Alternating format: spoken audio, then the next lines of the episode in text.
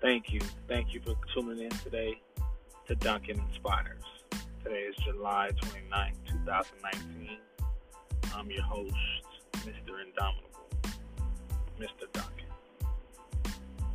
Today I want to talk to you about being resilient.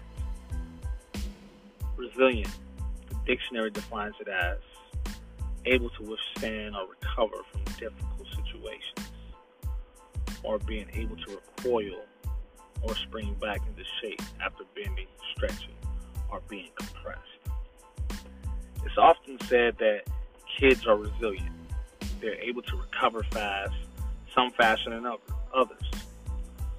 What has happened to your resiliency? Why haven't you bounced back?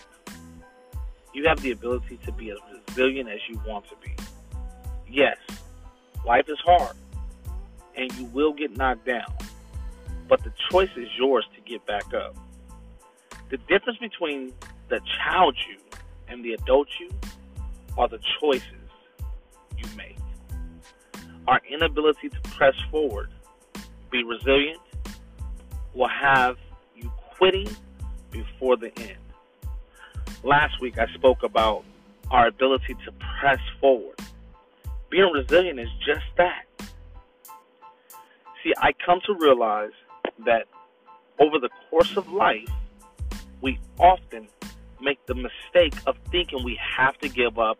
This is not for me. I can't do it. I'm less than. I'm unworthy.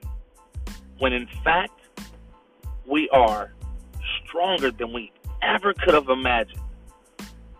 But that becomes relevant and noticeable when we ourselves are open to making the choices that are hard, that no one else is willing to make. I can recall a situation where my son was hit by a car, and the doctors continued to say, "Oh, he's he's going to recover fast. He's very resilient." And in fact, he did. He recovered very fast. But I can tell you that mentally, I didn't recover as fast as physically he recovered. Being resilient is all about mind over matter. It's about understanding that no matter how much pain I physically endure, I too can overcome it. I can get stronger and I can push through and go forward.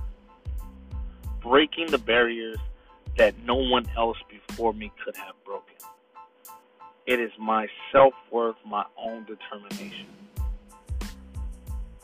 So I'm challenging you today.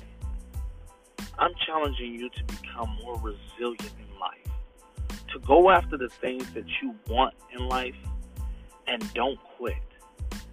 No matter what happens, understand that making little adjustments and continuing forward you will ultimately get the prize that you are looking for. And you will see the success that is meant for you. Thank you. Thank you for listening to Duncan Inspires. I appreciate you. You have a great day.